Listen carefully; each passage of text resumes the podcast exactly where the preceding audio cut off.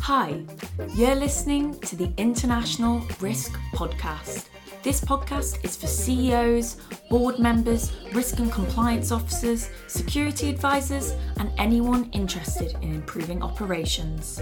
On this podcast, we hear from the traditional to the wacky, from renowned corporate risk experts to former spies and special forces soldiers. There is something to learn about the way we perceive, manage, and mitigate risk from all of our guests. Your host, Dominic Bowen, will ask the questions that you will want the answers to. We would not have a place to live.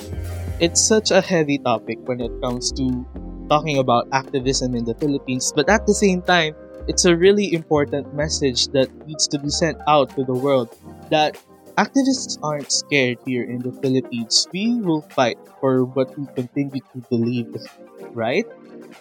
If you know Dominic, then you know that he is well acquainted with risk.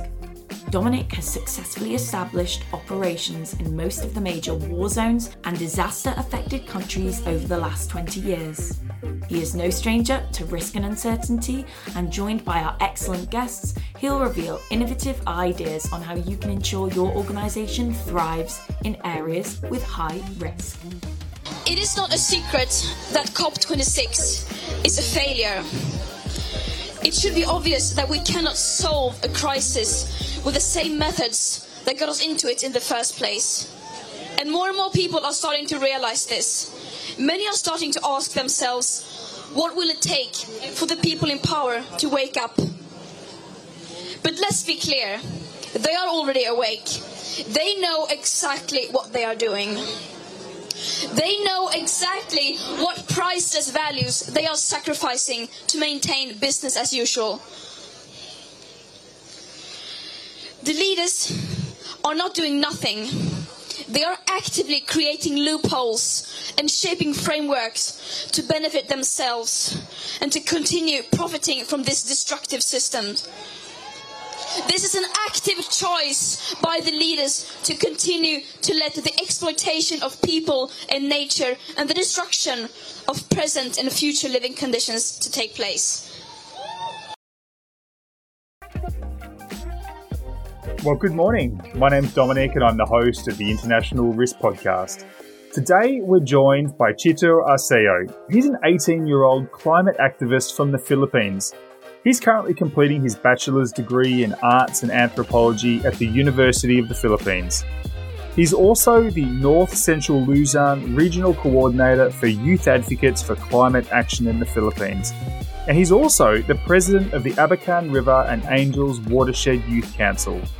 As a youth climate activist, Chito has participated in the third National Climate Change Conference in 2019, and he recently attended the 2021 UN Climate Change Conference, COP26, as a member of the Fridays for Future, the most affected peoples and most affected areas. This will be a really interesting conversation with Chito. Welcome to the podcast today. Hello, Dominic. It's so great to be here, and thank you for having me. Thanks very much for coming on the podcast today. And there's a few topics I'm really excited about unpacking with you today, including climate justice and what that actually means. Now, most of us recognize that the ongoing climate crisis, if it's not averted, will lead to global catastrophic change, and it really must be urgently addressed. Therefore, we understand that it's imperative to demand justice for the climate from corporations, from governments, and from polluters, the people and organizations that are contributing the most to the degradation of the environment. Now, the International Risk Podcast has a lot of listeners. Many are business executives, leaders within society, government officials, and people who have sometimes and historically been attacked by climate activists. What's the message to some of these people? I think the most important message because these people have the power, actually, to become one of the forerunners when it comes to tackling the climate crisis. I think the most important message is all about shifting our view and our narrative of what the climate crisis is supposed to be. You know, there's still a lot of people who think that the climate crisis can be solved through individual actions, through reducing, reusing, recycling.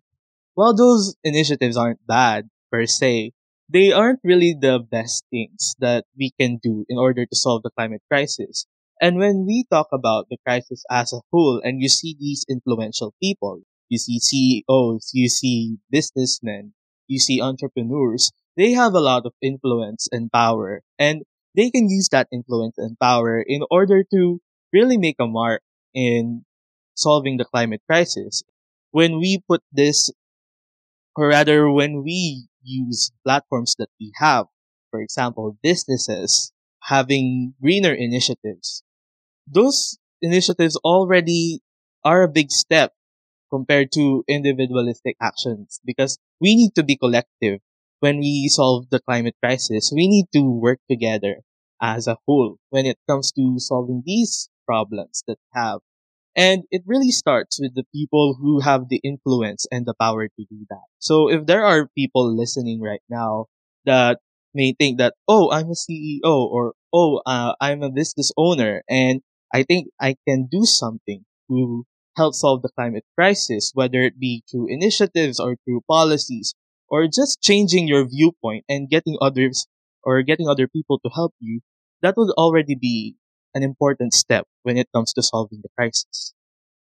So we know that many people listen to podcasts, and when we look at the data from the International Risk Podcast, we know that a lot of people listen to the podcast in the mornings, either at the gym or on their drive into work or on the public transport into work. So some of our listeners today will be going into the office.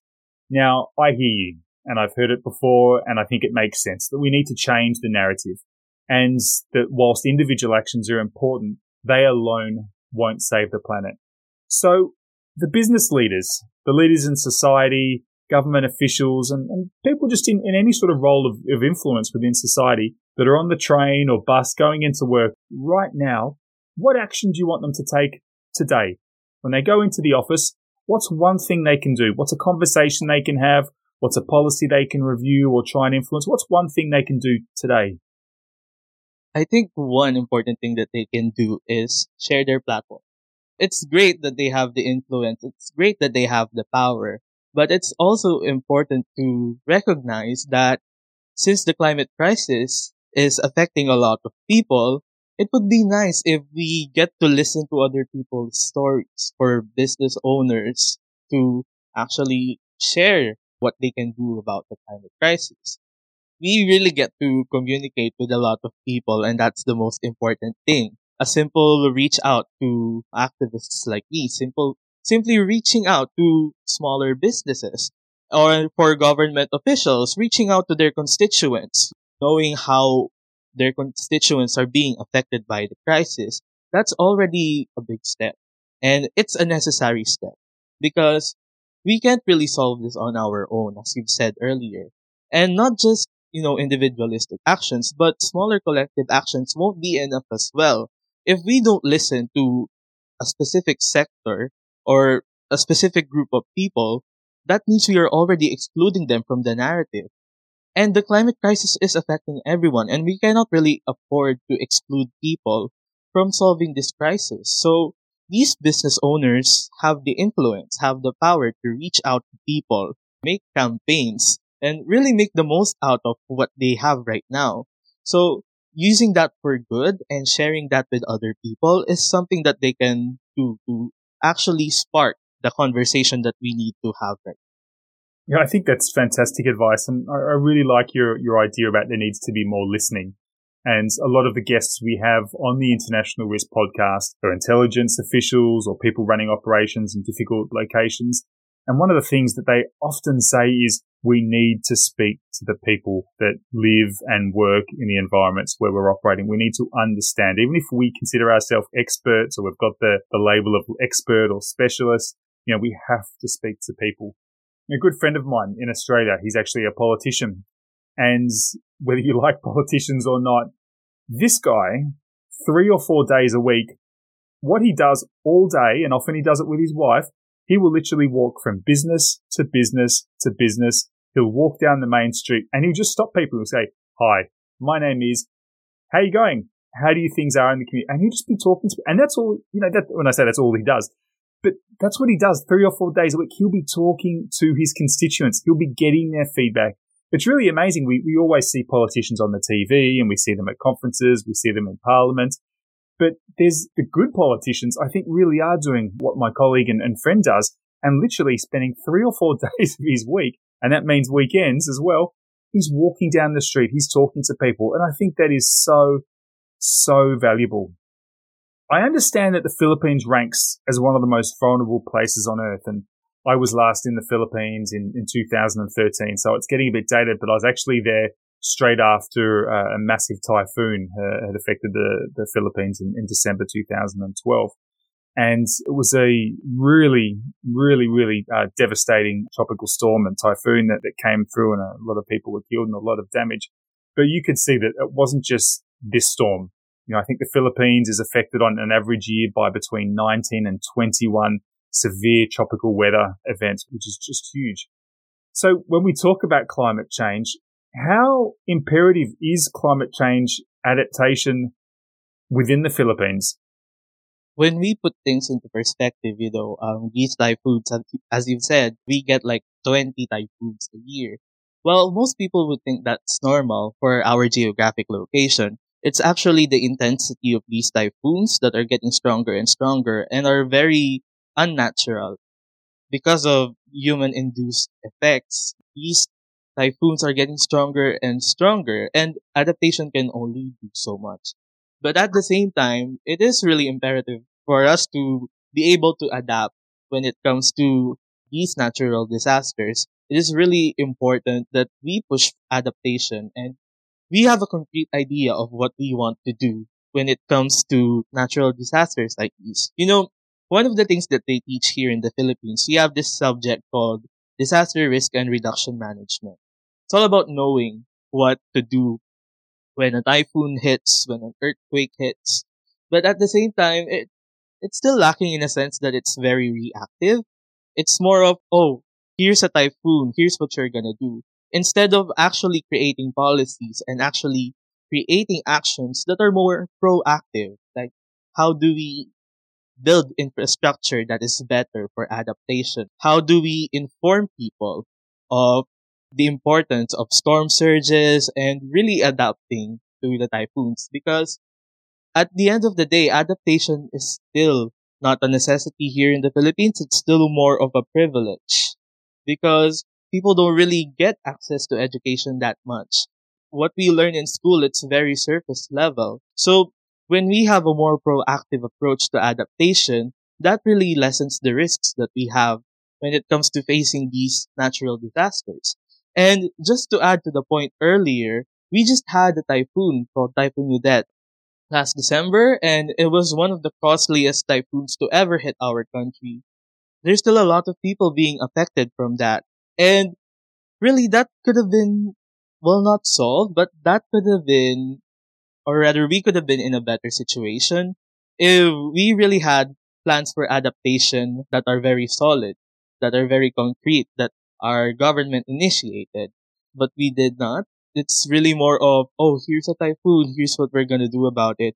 And I think that really cost a lot of lives. So we really need to have a proactive adaptation plan when it comes to these natural disasters. It's worth emphasizing to our listeners, for those that haven't been to the Philippines, that as many of our regular listeners will know, I've been responding to humanitarian emergencies and disasters around the world for nearly 20 years. And, you know, I've worked in nearly all major conflict and major disasters uh, over that time. But the Philippines is an extremely advanced society when it comes to disaster response. As you, you know, as we agreed, you know, there's about 20 tropical storms plus a variety of other humanitarian disasters and catastrophes that occur in the Philippines. And you have very, very good community responses and people are very, very adept. I mean, I was running a disaster risk reduction program in Timor Leste, a beautiful country just to the north of Australia. And whilst I was running this disaster risk reduction program, it was for government actors within the Timor Leste government, but also non-government actors and we started running the training. It was after three or four days, I realized that some of the material wasn't really, it wasn't being impactful. You, you could tell that the training participants weren't going on. And then so we, we scaled it back and we scaled it back. And then I realized that, you know, some of the fundamental concepts of what causes a tropical storm, what causes a volcano to explode, you know, things like tectonic plates, we had to go right back, right back, and we had to redesign the, the, the whole program and, and extend it. And we ended up having some fantastic impacts, but it took a really long time. But that's not the Philippines. The Philippines is very, very advanced. I mean, the average community member knows how to conduct a needs assessment, which is people in Sweden and Australia and America wouldn't know how to do that. But people in the Philippines have been trained and experienced and you have quite advanced systems. But as you said, they're still not comprehensive enough. There needs to be the government action, the policies, the frameworks, international cooperation agreements in order to make sure that the disaster risk reduction programs are effective. We know that environmental defenders around the world suffer from thousands of human rights violations every year. With the Philippines as one of the most dangerous countries in the world for environmental defenders, I'd like to ask you about that. There's been repeated calls to stop persecution of climate activists.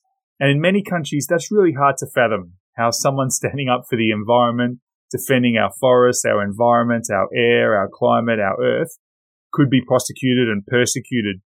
Can you talk to us today about what risks you face as a climate activist in the Philippines?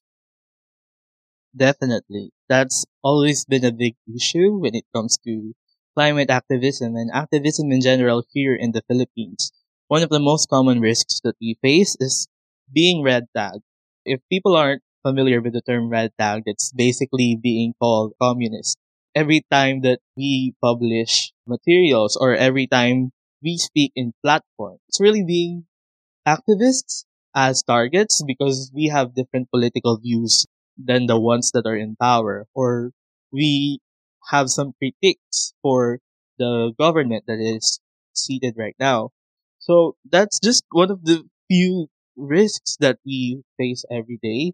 And it's almost borderline casual, which should not be the case. It's a very serious situation. It's easy to tag someone as a communist, as a terrorist with the current administration that we have right now. And really, it's life endangering. Last year, I think there are at least 20 people that died just fighting for the environment. And that's only because their views and ideas aren't aligned with the governments and the private sectors that wanted the environment for their gain. Aside from it being scary, especially as a youth climate activist, you never really know when they're gonna come for you. It's also really saddening because these people are fighting for the environment. Their cause is genuine. And it's so sad that lives are being lost just because of this fight, which should not be the case at all. Uh, it should be implied or it should be common sense that we are fighting for the environment because without the environment, we would not have a place to live. It's such a heavy topic when it comes to talking about activism in the Philippines, but at the same time, it's a really important message that needs to be sent out to the world that activists aren't scared here in the Philippines. We will fight for what we continue to believe is right. And at the same time, we recognize the risks that we are facing today. We are not turning a blind eye on them. We are being very careful and being cautious on the actions that we continue to do each day. And at the same time, it's important to continue to fight for these advocacies because if we don't have defenders defending our environment, then who will defend it for us? So while it's very risky and while it is sometimes, you know, a bit concerning, the fight continues. I mean, when people's views are not aligned with government or big business, that clearly shouldn't result in their deaths. And I think that just goes without saying. But noting the dangers of your activism, why do you continue noting the risks that you face? As a climate activist whose focus is a bit more on the online work, it is a bit safer for me to continue doing what I do right now compared to the indigenous people that are in the front lines. I feel like there's still a need for us to continue doing what needs to be done. Because for the people fighting there in the front lines, their lives are at stake. The least we can do is give back and have the same energy that they have when they fight for the environment. For us, it's really already a privilege that, you know, we, for us members of the youth, that we don't get to hear our lives as much. And we have our platforms right now. So it is our responsibility to utilize those platforms for the sake of the environment. And at the end of the day, this message needs to be sent. This message has to get across to our fellow youth, to the people of society, and of course to the citizens of the Philippines and the rest of the world who still don't think that the climate crisis is important enough to actually give a care about. We continue this because it is very vital for our survival as a society. And of course, we continue this for our future. Not to be ageist, but the youth are more inclined when it comes to fighting for the climate because we still have, there's still a future that needs to be looked for. We need to pass this on for generations and generations. And some people really don't have that care because they feel like their, their time has passed and they don't get a gain when it comes to actually caring for the environment. But for us, it's really important because who knows what will happen in the next 10 years? Things will only get worse when it comes for the climate crisis. And we, we don't really want to inherit a dead planet, as we've always said. So it is really important for us to speak up and continue the advocacies that we've already started. Yeah, Chito, I've heard you say before that you refuse to inherit a dead planet. And this is one of the reasons why you're working tirelessly to mobilize and collectively sound the alarm to demand climate justice. What can youth around the world be doing to mitigate these international risks of climate change? The youth can use the platforms we have right now. One of the most important things that really needs to be forwarded when it comes to solving the climate crisis is education. And with social media and online platforms, and really, more references now and resources now more than ever, education has been easier to access now.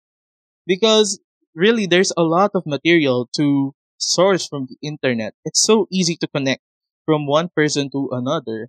And as members of the youth, who most of us are still actually pursuing our education, you know, it goes hand in hand that we get to educate people about how we should continue with the climate crisis because that's the first step. If people don't understand what they're fighting for, then they're not gonna join your cause. You have to let people understand first why the climate crisis is important, and that's where education comes in. When we as fellow members of the youth get to educate our people and the people around us, then it's easier for us to convince them to join the causes that needs that need to be joined and it's also going to be much more passionate that they know what they are fighting for because they've been educated. And localizing those educations and adapting those to the needs of each community that's what's going to save us from the climate crisis. Yeah thanks for explaining that chito. I know Yale University recently produced some research and they identified that about half of Americans either strongly or somewhat support climate activists who actually urge politicians and elected officials to take action to reduce global warming. I thought it was quite interesting that Democrats, according to the Yale research, Democrats are most likely to support climate activists with about 84% of respondents agreeing independents about 50% and people who identify as Republicans about 23% strongly or somewhat support climate activism. And I thought it was interesting that you said in the Philippines, if you're a climate activist, you're labeled a communist. Can you explain why that is? Well, it's because in the Philippines, the people are complacent on what the government is doing already. When they face some sort of criticism, the people don't really take that positively because they feel like the government's already doing enough. And honestly, the people are not to blame. There's still a lot of education that needs to be done when it comes to the role of the government, why the government's response is extremely lacking when it comes to the severity of the climate crisis. However, for us students as well, that takes a toll on us. And of course, not only members of the youth, but also people who are being called terrorists in 2020, there was this act that was passed by our president, the Anti-Terrorism Act of 2020, that really what the act is all about is the government can call someone a terrorist and whether or not they have committed terrorist acts. And it's just a vague description of what terrorism is. And that can go from just one social media post about the government. And that's really concerning. Of course, the political climate doesn't help as well. So really, these activists, when it comes to being called communists, when it comes to being red tag, it's the political views and ideas that really just don't mix, mix and match together, but it puts our life in danger. And the people don't really want criticism because they don't want to face the consequences of the climate crisis. They feel like their lives are comfortable enough on their own and they feel like the government is doing well. With education, people can realize what's right and what's wrong about the government. I hope this red tagging gets lessened in the future and I hope activists are viewed in a more positive light when people really realize what we're facing. The same research from Yale University identified that one in 10 Americans have contacted their local politicians to ask for action about climate change. And I understand that climate activists like yourself, Chito, demanding that in order to prevent further global degradation, there must be a system wide change and action to transition to more pro environment, pro people, planned and needs based systems.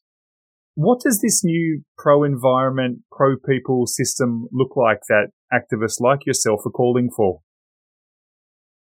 Before anything else, we have to recognize that system change doesn't really, it's just not a short time. It takes a very long time, you know. It will take generations before this system gets even enacted in the first place. Probably a hundred years or so.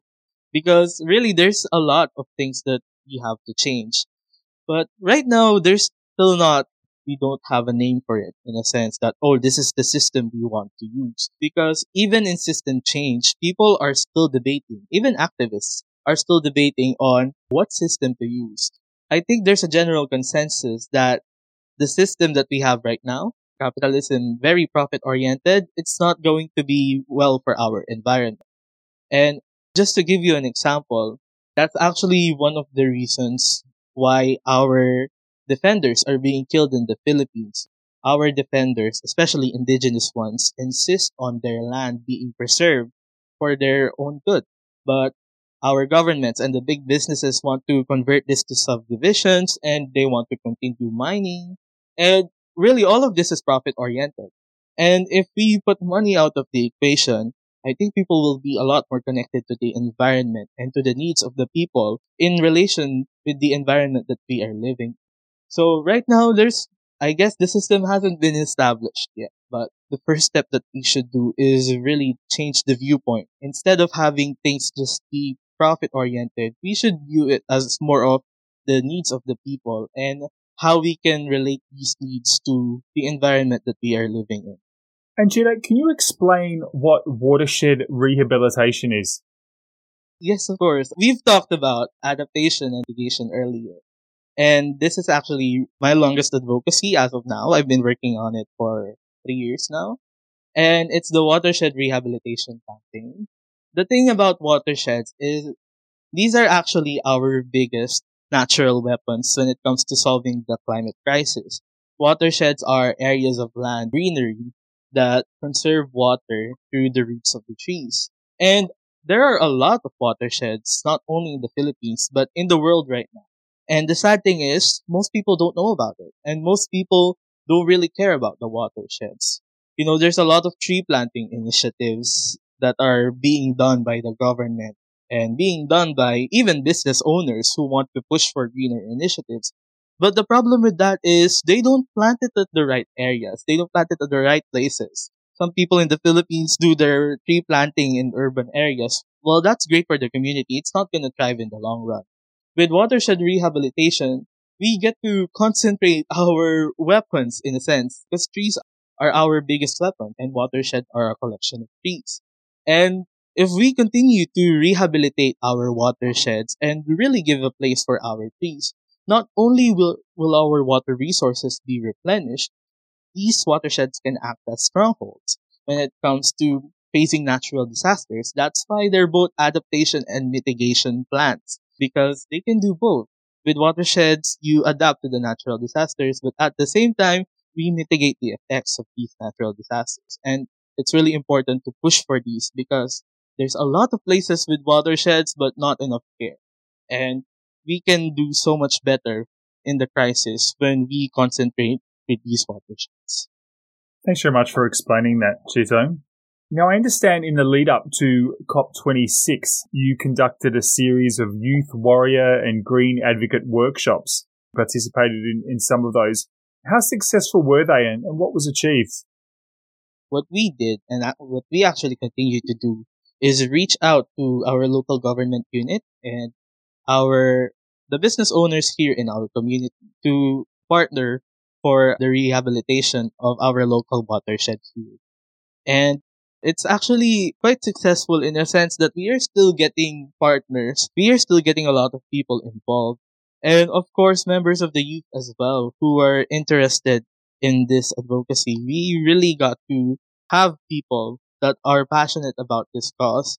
And I think that helped me in COP26 because I had an idea of what I wanted to fight for, what I wanted to advocate for. And aside from watershed rehabilitation, I also got to advocate for youth activism and preserving greener spaces. And these workshops and the activities that we did, they were successful. We are still continuing to do these projects and we hope to do so in the future. I think that climate policy, both with government and within private corporations, or public corporations is becoming an increasingly important determinant of the business environment that many of our listeners are working and operating within. And the renewed and increased ambition of climate pledges that came out of COP26, I think will spur new regulations. They will support green innovation. And I think additional financing will be available for, for some of the initiatives that you've talked about today. And I think that this hopefully, and I'm fairly confident that this will lead to a significant transformation of the global business environment in the coming decades. And as you said, this isn't a quick fix. This is going to take several decades. But I think that change is coming. But you attended COP26. That must have been quite an interesting experience. Can you talk to us about how, what your feelings were coming towards the end of COP26? Do you feel it was a success? Do you feel like it was a worthwhile activity? What, what are your thoughts today? I feel like my fellow activists would agree, but it was just a big sense of disappointment because there were a lot of big pledges that were made, but none of them really pushed through. And the success that we were hoping that they got pushed through. COP26 was really advocating in the start about how it's going to be the most inclusive. It was going to be groundbreaking, but they didn't really achieve any of those things. In fact, it was very exclusive for us, you know. The system was really inconvenient for non-white activists and people who attended COP26. A lot of us were excluded from the important negotiations and really the plenaries that were happening. And without BIPOC voices and w- without MAPA voices negotiating, for the climate crisis, really, what can you achieve? Because these people are disproportionately affected by the crisis. And if you don't hear the people who are being affected by the crisis the most, then who are you making policies for? One of the quotes that surfaced during COP26 was that the government officials were, or rather the, the white government officials were fighting for their children's futures, but they were disregarding the present of the black indigenous people of color's experiences. And a lot of people came to COP26 with expectations, and we really had some great expectations for COP26, but it all fell flat, fortunately. This is not to say that COP26 didn't achieve anything.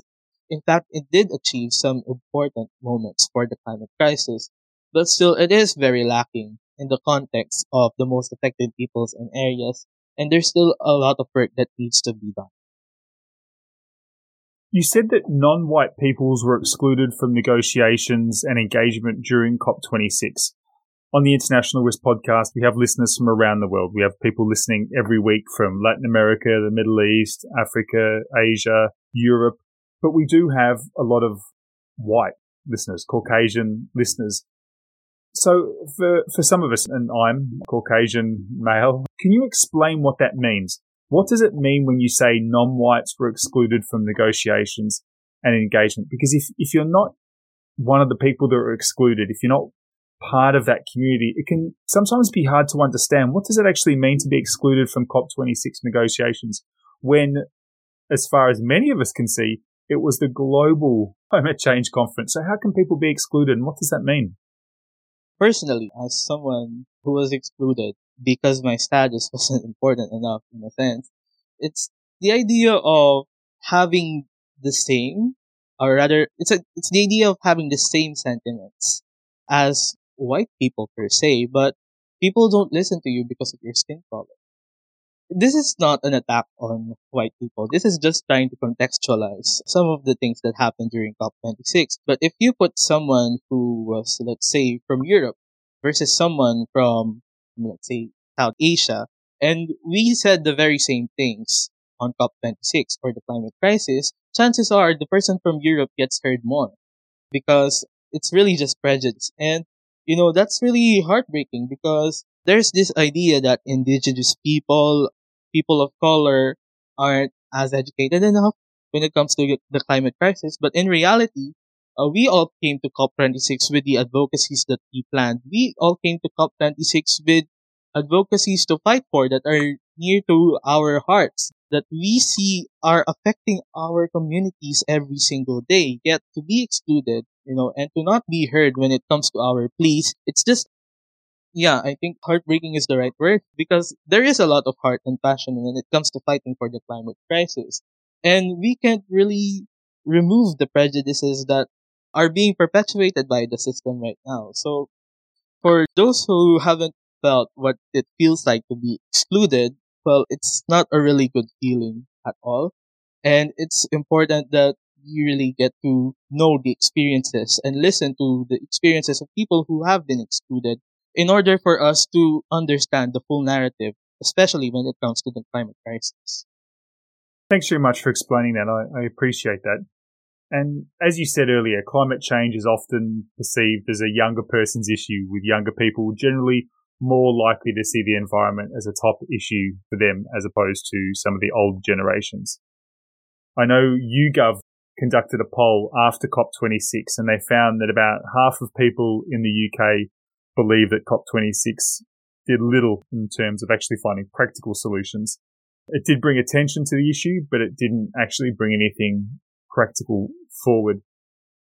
What needs to occur before the next COP, before COP27? What needs to occur to ensure that everyone feels that there are some solutions. We are stepping forward in the right direction. Oh, that's a really good question. And I think before COP27, you know, before we even make actions leading COP27, we first must understand the repercussions of COP26 and what it really meant for us. In the sense that you've said that, you know, it brought a lot of attention, but not really enough work to be done. That, that's the thing that disappointed us the most. We've had 26 years of climate change conference. We're way past the idea of putting attention to the climate crisis. In 26 years, we should have been already having policies that are groundbreaking. We should have already climate policies that are strong and that continue to affect the world that we live in right now. So I think for COP27, the most important thing we can do right now is actually hold on to the pledges that were made during COP26 there was the Glasgow Declaration on forest protection. So it's important that we protect our forests and our wildlife. There's also the statement of coal and fossil fuels in the Glasgow Climate Pact. And while the wording is a bit disappointing, during the Glasgow Climate Pact, there was the wording of coal. Instead of phasing out, uh, it was phasing down, which is a bit of a disappointment because at this point we have to phase out coal and in order to really have an impact on the climate crisis. So first we must really solidify the plans that we have made during COP26 and approach COP27 in a more people oriented way. We need to listen to the voices of those in the front lines, the people who are being disproportionately affected by the climate crisis, in order to really make policies that cater for all people, not just those who are privileged and not just those who are already from developed countries. We need more financial stability. We need more financial support. And we really need policies that continue to cater for the people that need it the most. Yeah, and for anyone that's not aware, COP27 will actually be held in the very beautiful location uh, in Egypt at the Sharm el Sheikh this year. And whilst Sharm el Sheikh is a, is a very beautiful location, climate activists and human rights experts have already expressed concern about the location and whether Egypt's authoritarian rulers will actually allow activists and whether they'll allow any form of protest to actually occur. So the risk to climate activists seems likely that it will remain for the foreseeable future and, and protests and engagement at COP27 may sadly not be as forthcoming and as wide and deep as, as perhaps we'd all like, Chito. Well, when we look ahead for the remainder of 2022, what are the main risks that you're concerned about and what are the things that you're monitoring? As a climate activist? Yeah, as a climate activist, but as a youth living in the Philippines and uh, as someone who holds an important place on, on this planet. First of all, we can't deny the risk of natural disasters that will continue to plague us really in the next the entire year. And speaking of plagues, we still have a pandemic that is going on right now. And, you know, that pandemic, COVID-19 pandemic, especially with the new variants, uh, it's, it's been quite detrimental to the people that are fighting the crisis. And of course, the shape of the environment that we live in right now, things are much harder to express, really. And the difficulty of all things that we are doing right now is heightened because of the pandemic. So that's an important risk that we need to take into consideration as well. And also, as I've said earlier, we still have natural disasters and scientists have agreed that it's only going to get stronger. So we need to have better adaptation and mitigation plans, especially from the government. So we are really looking out for that. In the Philippines, just to give you some context, 2022 is the year of our presidential elections. So in May, we are we're going to be electing a new president. And whoever that president may be, we are looking forward to, to more climate policies that really cater for the needs of the Filipino people because that's what needs to be done. Because the past administration has done nothing to actually forward our progress in the climate crisis. And of course, as members of the youth, there's still the risk of being red tagged. There's still the risk of being shut down because we are too young to talk about climate crisis you know, we really need to push forward and we really need to continue to mobilize. We need to continue to influence people in order for that risk to be mitigated. We need people now more than ever when it comes to solving the climate crisis and we need action now. Action is incredibly important and that's non-negotiable. We need to act now. Well, thanks very much for sharing your thoughts today, Chito. It was uh, really interesting, and I appreciate your passion. I appreciate your work, uh, and I hope you stay safe in 2022. Thank you very much, Dominic, and thank you for giving me the platform. Well, that was an insightful conversation with Chito Arceo, a youth climate activist from the Philippines.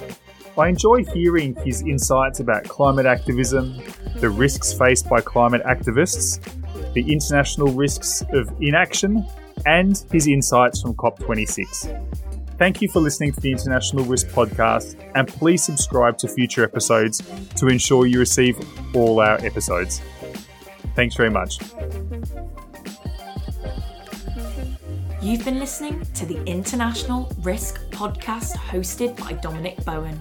Please go to wherever you download your podcasts and give this podcast a five star review. Your positive reviews on this podcast and subscribing to future downloads is critical for our success. If you enjoyed the show, tell a friend about this podcast. Consider if you know someone that would appreciate or benefit from today's conversation and send them this podcast right now. Thank you for listening and join us again next week for your fix of risk related stories.